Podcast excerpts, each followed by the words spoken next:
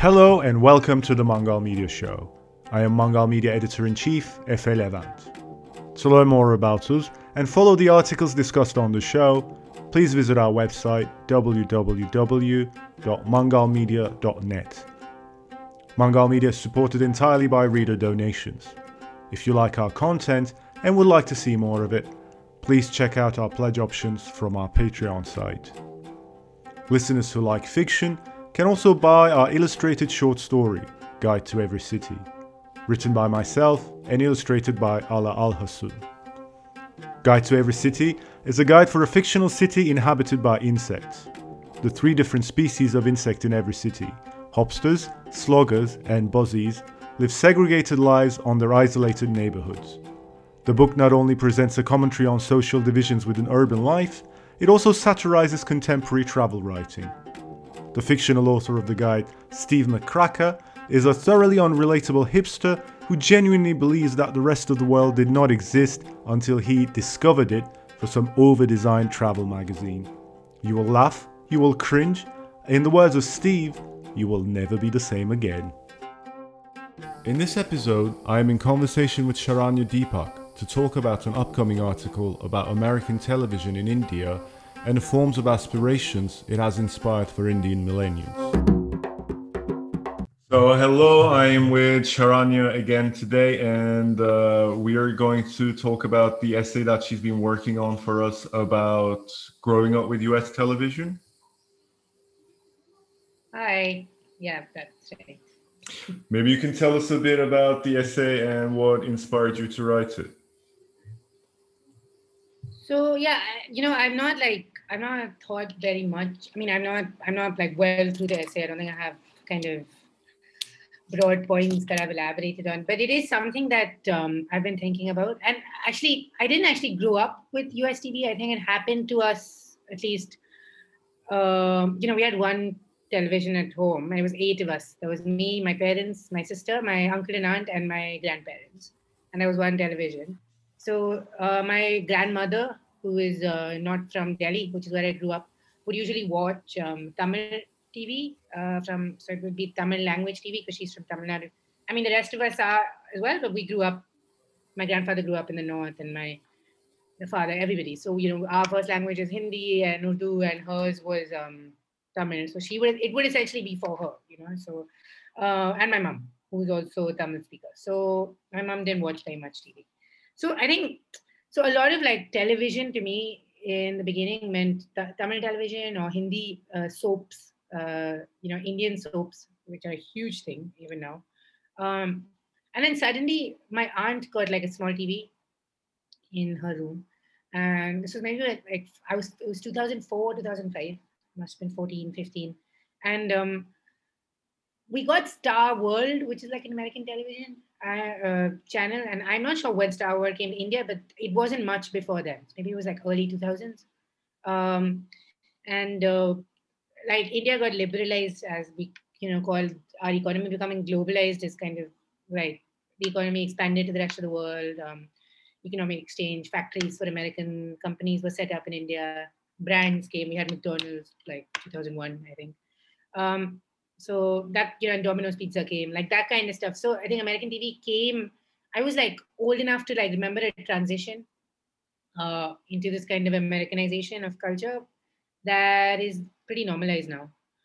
Um, you know, because of the internet, not only TV. So yeah, so it's something that I was thinking about. It's something like, like I think with that there was a culture of aspiration that just like it was bombarded into our lives. Right? It didn't like enter slowly. It's not, and because India, uh, people who are anglophone educated like me uh, in India, we're already speaking English, you're already familiar with that with America and the UK and you know the world outside so when it happened it was just kind of like a you had to like race to keep up everyone was everyone was like kind of like i think i think we got the oc was one of our first shows uh, which is like terrible I, I watched it a while ago but it, it was just such a strong like for two teenagers who are 15 it's like you're shown all the stuff about like drinking and parties and like violence and sex and you're like okay yeah this is what we this is how people live abroad and so also wealth, right? Being quite pervasive. Also wealth, yeah. also well. And a lot of the American TV that I was instructed into came from the rich kids at school, you know. So they were like, "Oh, this is how we're going to model our social lives now." We actually had uh, a gossip girl like situation in my high school, which was ridiculous. Like there was a there was a person that would like collect information about other students and put it on an anonymous blog, but with an Indian name, person an Indian name. Uh, so you know, it was just sudden, very sudden. Everyone started buying Converse sneakers because we had a we had a store that opened, just the one, when I was about sixteen, and uh, now those shoes are now considered expensive, but like they were. And my mom told me she was like, you know, you badgered us to get them for you, and they were supposed to be expensive. And I was looking at like my blog when I was like seventeen. There's all these pictures only of like my new Converse shoes. There's like, I think I, I was just so besotted with my trainers. That I just took like all of these photographs and then there's photographs of me and another kid with like our shoes aligned. So it was just very much like suddenly wanting to, you know, suddenly want to like keep up. Uh, mm-hmm. And I have not been to the United States, and back then I hadn't been abroad at all. Um, but a lot of the kids that I went to school with were much wealthier, and they'd like do trips to New York or wherever they had cousins and things like that. So they, for them, it was like a huge like being included you know, they were like, oh yeah, now we are also part of like this extended globalized circle of teenagers. And and like people like me who didn't know what was going on, uh, were just trying to keep up really. So like watch all this TV. And I remember like not really understanding what Friends was about, but like really forcing myself to laugh or you know, it's this like creepy thing where they do that back that that that there's that laugh at the back. Yes, yes. So you immediately know that you have to laugh as well. So you almost get trained into the humor without actually understanding it.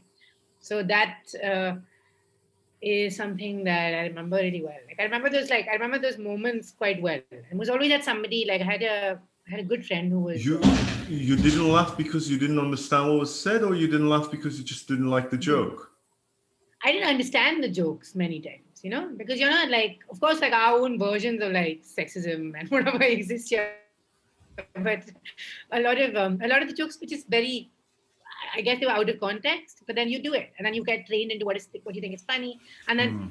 When I think about friends now, so much of like the racism and like anti-women kind of stuff is just so normalized. Mm. So you're kind of like getting trained into thinking like shitty like white Republicans, and it's just really like it's just really um, and I'm thinking that that's what you're supposed to do. That's that's like what you're supposed to aspire to. Uh, I know people that have gone to like Columbia and Brown saved up because it happened in television for like literally no other reason. Uh, you know, I know people that have. I like I was telling you, I went to before the pandemic in 2018. I went to this like dinner thing, quite weird and un- it was a bit unpleasant. But I met like a couple there who I don't know, but I remember from university. Uh, they uh, have done all these like fancy PhDs and gone to America.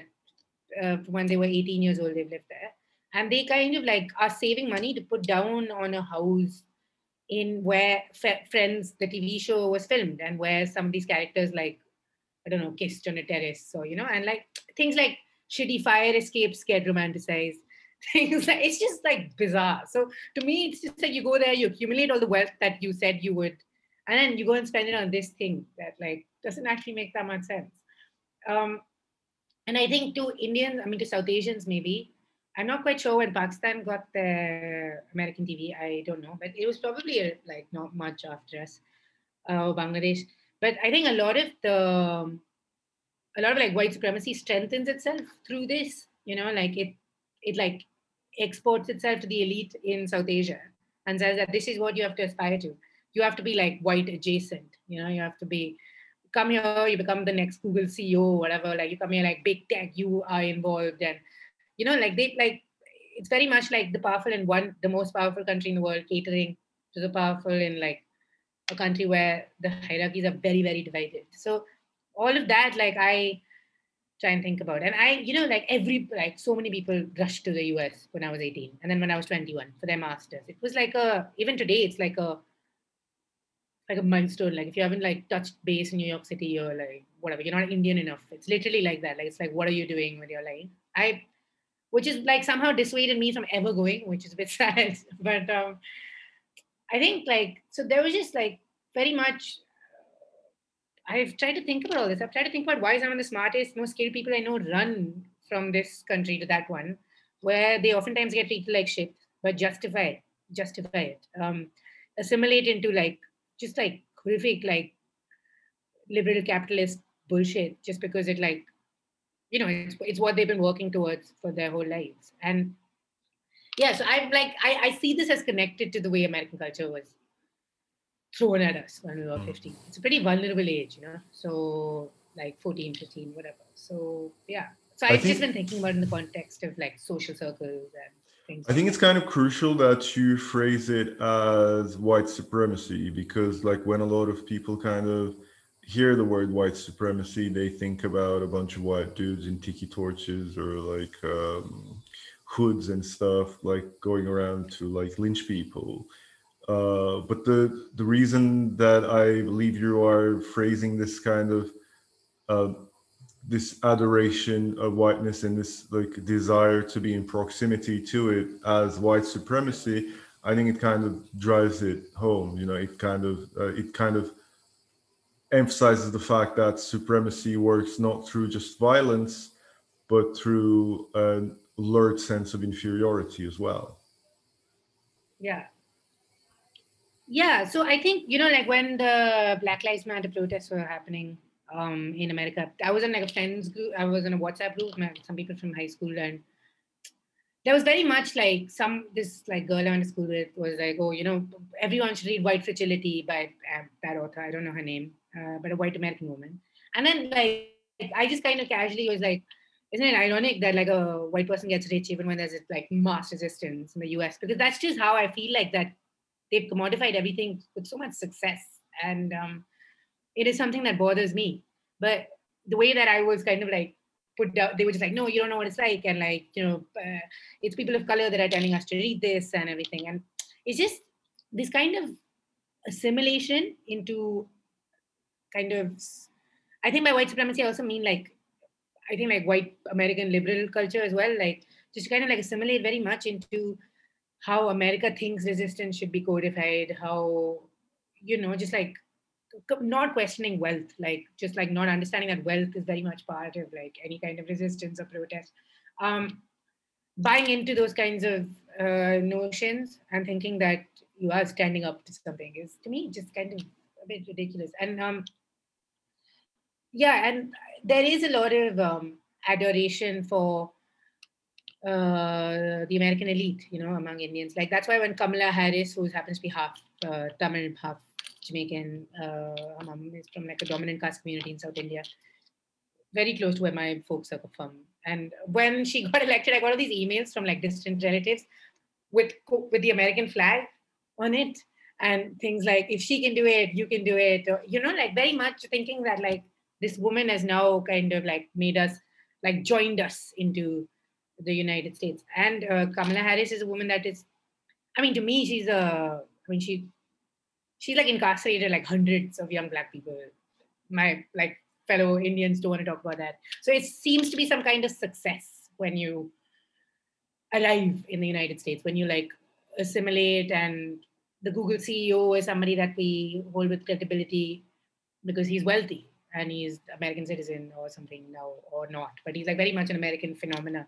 So yeah, I feel like a lot of that like I was internalized much before American TV came to my life, 70s. You know, in the 70s, a lot of like Indian professionals migrated there. So that is something we don't like to talk about. I think we, we want to talk about colonialism and language and English and British like colonialism and things like that. But we'll never ever talk about this kind of like warranted like sacrifice that you're making of your of your bodies and your minds to a nation that you know literally nothing about. Like uh, so it's um even when you get there, it's so opaque, right? Like what do you know about like they kind of engage in all these credit systems and expensive healthcare, and it's all just voluntary. And it's not just voluntary; it's like it's it's the metric of success. Like because I haven't been yet, uh, and I after university I like tried to get into Columbia because I was like, oh, every everyone does this, might as well. So I did.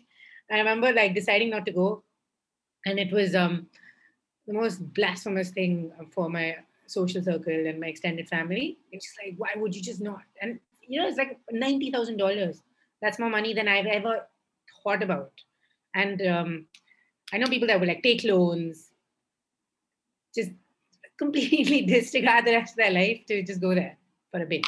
Especially in New York City, there seems to be some kind of like it's like a it's like in in in, in Hindi, there's a word that's called matha tekna, which essentially means when you go to a place of worship and you put your head down on the you know on the ground of a masjid or a temple and um, or a gurdwara, a Sikh temple. But when you like this seems to be how Indians of a certain class feel about New York America. So yeah, I'm just trying to figure out like what the cultural uh, drive behind that is. Because it just it, it didn't it's not it can't be only wealth no it's also this kind of like wearing a certain kind of outfit and going to some restaurants and um just like being part of their you know drinking whatever manhattans in manhattan. This is like a thing that this is like a thing that people actually say sincerely about their life as a milestone so i used to just catch myself sitting there just being completely baffled.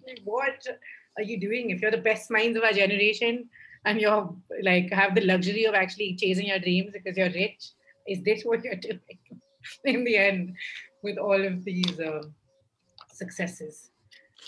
And what what do you think the role of television is in this? That's that's the kind of unique focus that you want to you want to go with in your in your investigation also yeah so you know, essentially, I started thinking about this also because um, I have a friend who now lives in San Francisco, and he is a he's a software engineer. I don't know. He's a date. I don't know. He like works with the cars that make uh, the companies that make machine learning kind of cars, like automated cars, which is cool. You know, like I mean, like uh, self-driving cars. Self-driving cars. Wow. Yeah. Okay. Yeah. So I mean, he's a smart guy. He's like um, he's there. He's um, he's possibly going to be there for the rest of his life. But in his room, from one of the kids, he has this huge Friends poster. It's massive. And it's got all of them, all those people sitting in like white t-shirts and blue jeans and a thing. And as an adult, um, so I went to see his mom not long ago. And um, this was during like when there was like protests in the city. So they lived close by to where some of the protests were. So that area got cordoned off by the police. So I couldn't go home and I had to like stay in the stay in his room. Uh, and you know, he's a very old friend, and I'm like, know his mother very well. So I had dinner, I had stayed up with her, and I went to sleep in his room. And then I saw this poster as an adult, and I just kind of texted him, being like, "Why is this still here? You know, like, what is this poster doing here?" And then he and I was like, I'm gonna like take it down. I'm sorry, it's horrible. Like it's just the worst. And then he kind of protested and he was like, No, it's a very important part of my childhood. And like, you know, I still watch the show. So keep your ideals where they are. Like it's not it's like don't do it or whatever. We was it was a friendly chat. But then I started thinking about how many people like my friend very much bought into this idea through TV because I know that he wanted to go to New York City to hang out in um, places like these these characters like Rachel Ross, whoever, Monica, etc. used to hang out in. That cafe that they hung out in was very much like a like that kind of life, you know, where you go to the United States, you drink like expensive cappuccinos, and you have all this like sex with people whenever you want, and like you know, you just have like little apartments with your friends and things like that. Very much like became introduced to us um, because of TV. So I started thinking about Friends in particular. I started thinking about how much Indians love it. Um, and fair enough, you know, like that's fine. But I also like started thinking about if it like kind of planted this idea of uh, like a life of liberty being very much that, you know, like that's also what people like my friend and lots of people I know equate going to the US for being free, uh, being free of India, being free of tradition, being free of um, tight social rules about who you can have sex with and who you can marry. Most often, everybody come comes back with a spouse, literally from the same social circle that they had back home. So it's not even like it's like mad revolution once you go there. But like, yeah, so I think that TV had a part to play. Um, and just at the age that it came came into and how much of this kind of like ideas of like social liberty and like open-mindedness we formed you know in sync with uh, white americans. So or like things produced by white americans. It wasn't always like only white americans that you're buying into but uh, you know like and also like a lot of like Indian war films kind of just they just imitate American war movies, for example. So that is also a way that like those kind of ideologies are strengthened here. I just kind of like saying that if you oppose Pakistan and if you like are pro war in India, then you will get you know you'll be like a rich, successful person that will one day um, become wealthy. He goes to the United States, biggest software engineer, and they like always show you that the kind of like global elite that uh, exists in India, like part the part that exists in India, is always kind of you know they like Americanize everything to make it more um, aspirational, and I think that a lot of that does come from the American TV. Uh, one thing that you said uh, in talking about both your friends and their relationship to the show, The Friends, you kind of talked about their their educational background. And you kind of said that you know you know these people are actually smart. They shouldn't be like that impressed by friends but i also get the sentiment that they are not into things like this i mean their, their education is not an impediment to them being mm. into things like this quite the contrary uh, yeah. they might actually be more vulnerable to this kind of aspiration because of their education. Yeah, I think I phrased badly. That is what I meant. I think that um, the more, you know, it's also like given these little blips of like the US when you go on trips or I we didn't have that much. I was actually my mom kind of like banned me from watching uh, Friends in my own home, so I had to like go somewhere else because I think I was. She realized I was becoming brattier. You know, I'd probably ask for things that she couldn't afford. I'd be like, I want this thing. And she'd be like, I don't know what that is. And when I'd like tell her where it's from, then she'd be like, Yeah, sorry, we can't, it's too expensive. And I'd probably like throw a like get So she completely, I, don't know what she understood, but she stopped me from watching uh, that much TV at home. I don't believe that we were allowed anything till I was about 17, 16. Uh, also because there's one television and it was for my grandmother. But yeah, I think that very much it is like you say, it is that um, yeah it is like it is this kind of like that class of people that are having to mostly be upper caste upper class uh, urban educated anglophone educated uh, get their foot into this world uh, soon. And then it becomes this kind of you know like a lot of people now will express shock at the state of the indian economy because they had all these plans that kind of just kind of copied american liberal economy to bring it here like and they'll just be shocked that it didn't work out because to kind of it, you know like models of progress models of equality everything has just been kind of borrowed uh, you know and um, and these are the same people that would will be at the moment at like Yale or Harvard or something. Like there's all these like kind of like neoliberal economists that during the farmers' protests in the country were just like yeah you, and you know like the the laws that the bjp government is introducing for complete corporatization like complete corporate control of architecture uh, sorry of agriculture they were like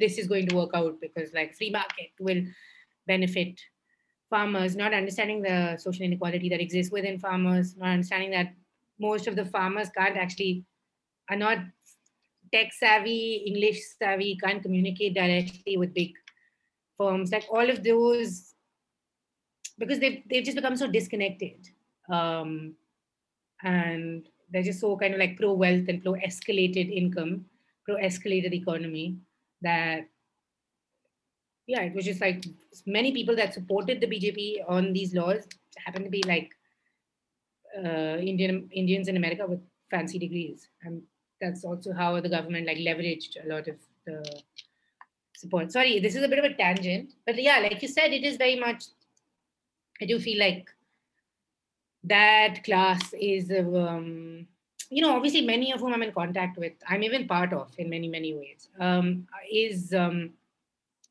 is just more vulnerable to this, uh, like glorifying the US. It, I think it's a bit of a slippery slope because I mean the kind of situation you describe in, in our conversations before also like the similarities between India and Turkey in the sense that uh, there's now in Turkey for 20 years, in India for how long has the Modi government been in place for? Has been it hasn't been 10 years, has it? It's eight years. No, no. Um, so these are kind of, I mean, I just call them regimes that are kind of obsessed with washing off all Western influence in the country. Yeah.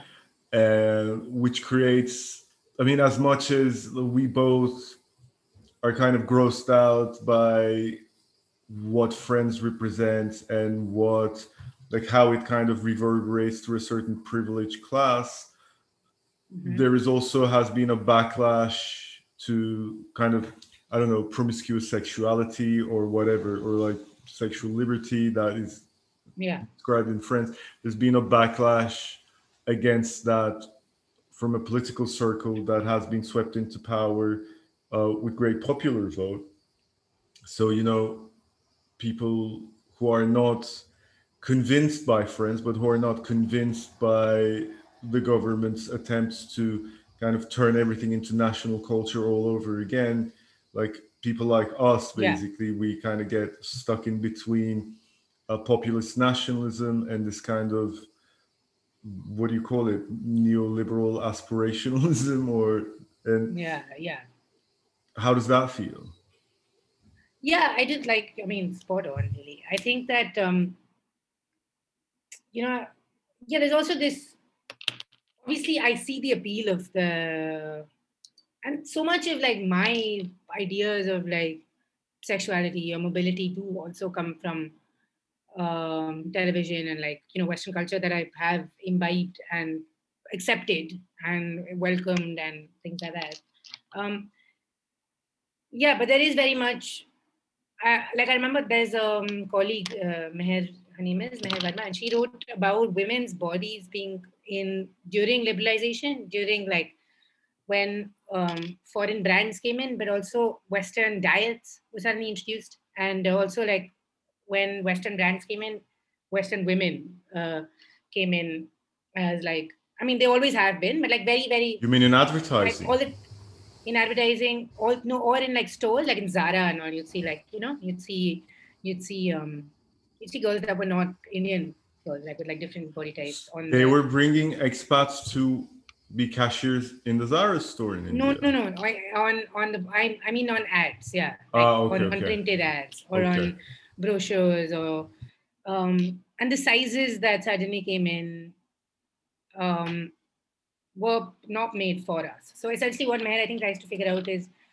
at that time, women were also introduced to this kind of like mobility in their bodies and like sexual liberty because of like being exposed to other cultures, and the like kind of like Indian populist imagination, Indian patriarchy to rise in power, then started clamping down on these things and saying like you know why indian women wearing jeans and why indian women doing this and the, this is you know like uh, the kind of like they panicked because they thought the bhartiya nari which like the indian woman was in danger like the indian woman who is wife and mother uh, and nothing else. Um, there was that very much but there's also like the challenge that indian women suddenly faced because they were on the global stage you know.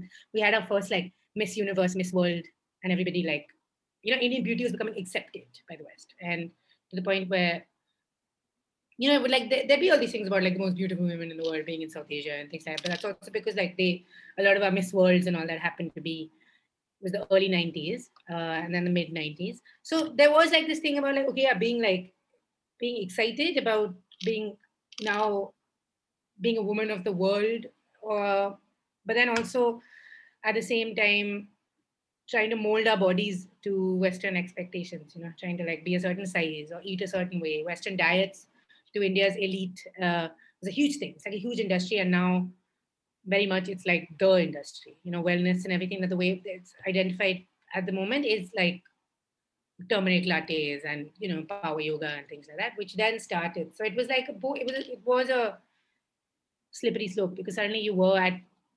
They said you could be at par with like white Western women, but then you had to like be a certain way and look a certain way, and then you're ta- at the same time you had these you had like Indian patriarchy on your backs, kind of saying that you can't do this and you can't wear pants and you can't go to work and you can't have live-in relationships. So it's like, I think it's I think it's always um it's always a bit of both. And in that way, like I feel like people younger than me, uh, people who are using the Twitter and Instagram, I'm sure it has other challenges, but just the way that like younger women communicate with each other across the world just seems a bit less imposing because I used to be quite like dictated to by uh, Western standards of beauty, but now there's more kind of like you know, there's more exchange in a way because they're all on the same platform. So I do, um, I do look to younger people for inspiration when it comes to like, comes to thinking about my body and comes to thinking about like sexuality and things because we just did not like that,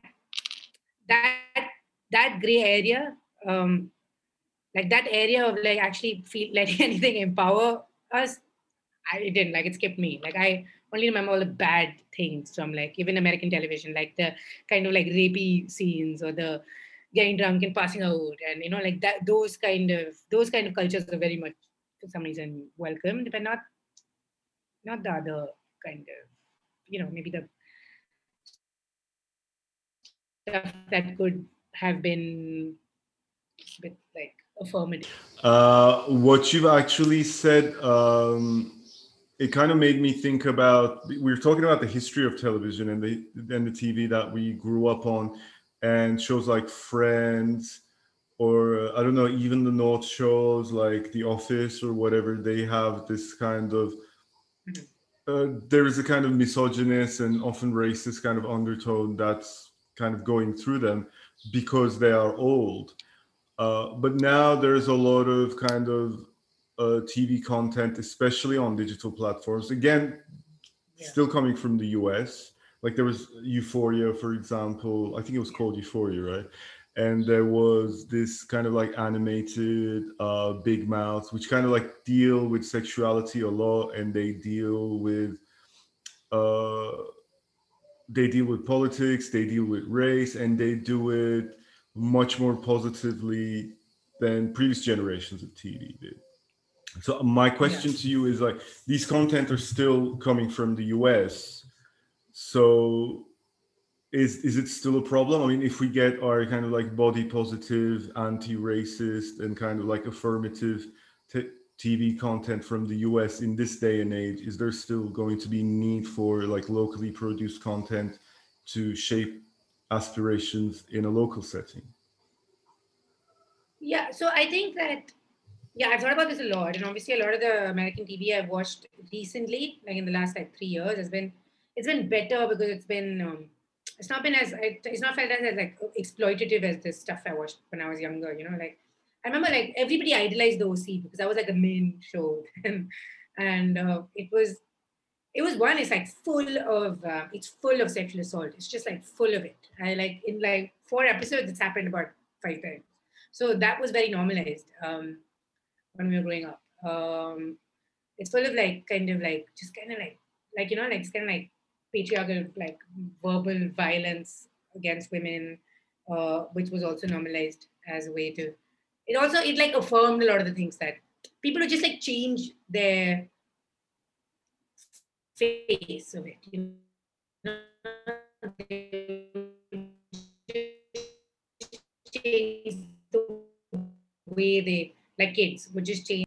It wasn't great. It was it's, it's, it's exploitative, it's abusive, like, the language that that show specifically introduced to us. I remember. Um, also, the same with Gossip Girl, which is probably like 2006 or something. I remember. But in the first, like, there's like the first season is about two or three seasons, and I, my younger cousin, uh, he's 16, he's outside, and he uh, he he watched it, and he was just kind of like you know someone gets raped and that show, like watched it back and he's right like it's like two episodes in there's already you know there's like a one of the main characters uh, gets gets assaulted and then they just like move. Like they, they that's not uh, probably not you know it's not it's not it's not as much as it used to be. It's not as toxic as it used to be. Um i watched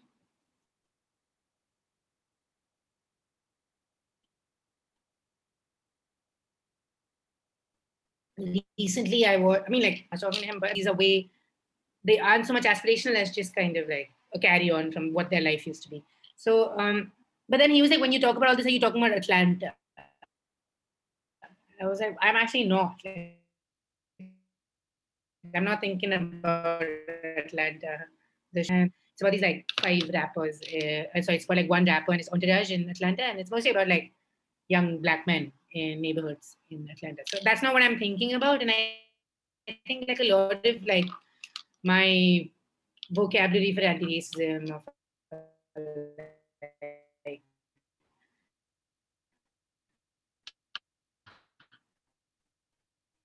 um with these politics because I don't believe that apart from like a certain kind of elite, like liberal educated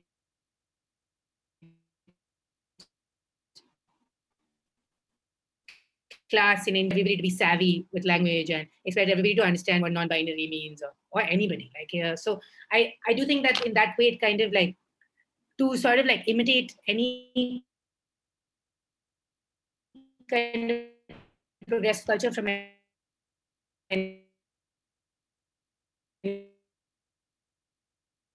anywhere else especially one that is very much molded on well if the movement and the way that um, violence and everything manifests is not like in the West. You know, like the way people here move move ahead with their bodies or think about think about like family and things like that can't just be imitated from somebody else. And there's you know there's this huge thing when now suddenly there's a there's a tradition of like shaming people to live with their families. Like it's this kind of like, oh, you know, like you haven't moved out yet, you haven't got your apartment. this is not we didn't say apartment like 10 years ago. So it's but this is a family oriented culture. So you're not regressive. Like and this is so and you know, like so it also creates this kind of like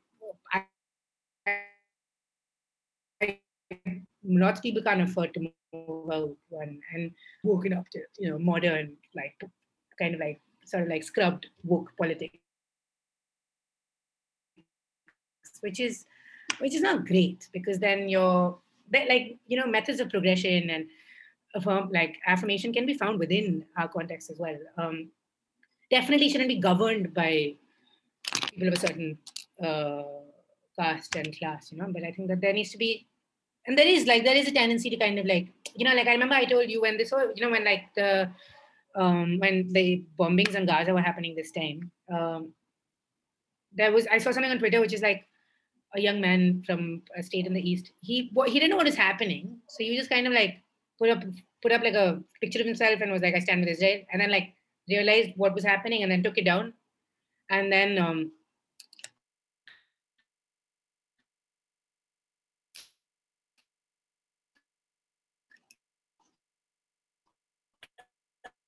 uh, a lot of people like gave him a lot of like on Twitter gave him a lot of grief for it.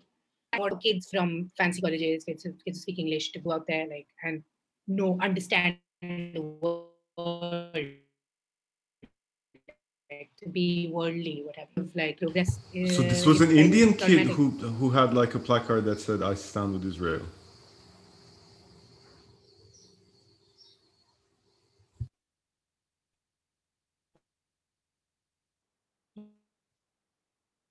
Yeah. And there was like a kid that happened to just think that he was like, and then he kind of was like, oh no, no, I didn't know this was a thing, and then he took it out. But then he got like, he got like, uh, got like kind of cornered by a lot of quite like elite, other quite elite teenagers, and be like, you know, people like you don't understand what's happening in the world and all that. But like, truly, he doesn't know. And I don't believe that I quite understood worldly politics till I was in like my second, you know, like I was at 21, 22. Uh, so also your exposure of the West and your exposure what is right and wrong West-wise is very much a thing of like privilege. So that is something that we have to account into, you know, and there's a lot of like like uh, Arya, my cousin, he's 22 this year, and he was saying that like he goes to like a liberal arts university outside Delhi, which is like first of its kind, and has all these like super posh kids, and um, they'd kind of like preach to, and he was saying, he was saying like, he was like, you know, it's kind of weird because like everyone from colleges preaches to everybody else about what they should be feeling or how they should be feeling about like um, queerness or, uh, you know, anti-racism and things like that. And it's not, it's not great. Like it's not like that because we can't move uh, in this because societies are structured differently so yeah, in that way, I think like very long answer, but I do think that you know, I think like all of the. I mean, I appreciate that American TV sort of like have within South Asia. I don't mean this is like an Indian context. I feel like I think about South Asia as a as like a cultural like sphere, and I think like within within South Asia, if there can be, I honestly think that if I I'd like rather watch more Pakistani TV to like understand what where they're at or like you know um, than constantly just watch American TV just because I want to be familiar with like people much like myself before I become familiar with whatever Upper East Side and things like that. so yeah. I think one of the things, for example, you know, like Turkish TV has become kind of like really popular in the last, I don't know, couple of years, and uh, yeah. A lot of people are talking about its financial success and how it's been able to kind of like go global in in different countries as well, because apparently, like Turkish TV has a way of, uh, what's the word, kind of representing more like family values that are kind of prized in the Middle East and in the Balkans region. So that's why it's so popular there because it kind of represents them better. But I've also been thinking a lot about, for example, how like yeah. in Turkish TV, there's been like a recent trend of like doing historical dramas uh, about like the creation of the Ottoman Empire and things like that which I think those subjects are quite interesting, but the shows become kind of like unwatchable to me because of the amount of propaganda that's involved in them. It's like everything that the Turkish people have done, like the Ottoman, the founders of the Ottoman Empire have done. Uh, kind of celebrated and their enemies are always like really corrupt and cruel people. I mean i understand that like within the historic context this kind of like grew up from like a small tribe that was surrounded by large empires and they kind of like you know really struggled to turn themselves into something. But it just kind of becomes becomes incredible to me when like everyone who is like on the way in the way of the ottoman empire is like personally cruel uh, it just kind of starts yeah. to like bend the rules of credulity at that point. So, so I'm thinking about like when people talk about reclaiming possibilities for understanding like global problems when it comes to things like um, queer rights and uh, especially recently the, the, the more kind of like the understanding that people can be non-binary and things like that I mean, a, a, lot of the times people talk about like how there's like a local historic context for being able to understand that, which has been kind of suppressed uh, by Western culture. Like there was this debate when India legalized uh, homosexuality, right? It was I don't know four or five years ago, and there was this big discourse about like how it used to be, uh, how the law that decriminalized uh, homosexuality was actually put on by the British and how decriminalizing homosexuality right now is an act of decolonization in India because India has like a really rich history of homosexuality and queerness, etc. And I saw a lot of people kind of like criticize that really interestingly, saying that, you know, uh, homophobia, or as we know of it today, like the, the name we give it is homophobia, but kind of like being prejudiced towards queer people was not something that was absent in India. It wasn't this like magical land of like um, everyone being free to express themselves sexually, whatever they wanted. Uh, so pretending that uh, the English are the only reason why homosexuality was banned in India is kind of like dishonest to the tradition of homophobia in the country in itself. Like we have a lot of that kind of discourse in Turkey as well, people trying to grapple with uh, traditional representations of uh, queerness and homosexuality during the Ottoman Empire. And people are always trying to be really careful about not making it sound as though like homophobia is something that was totally imposed by kind of like mm-hmm. a colonial Western influence, but being able to kind of yeah. celebrate the instances in the history of the queerness uh, in Anatolia yeah. and within within the Ottoman Empire as well. It's, it's that's that's also a very slippery slope.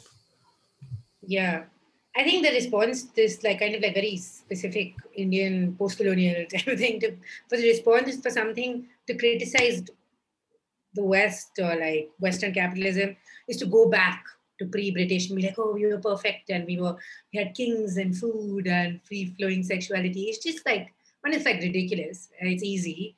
Um, and this happens too much. It happens too much. But it's like before the British came, we were like perfect country.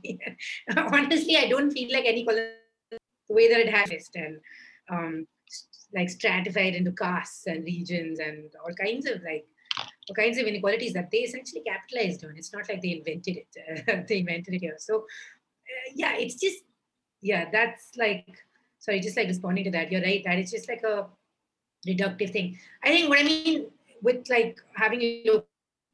Yeah, so I think that you know this is like an easy way out for I think and a lot of post-colonial scholars have been criticized for this because decolonization doesn't should if it is about like gathering equality, it can't just be like, oh yeah, pre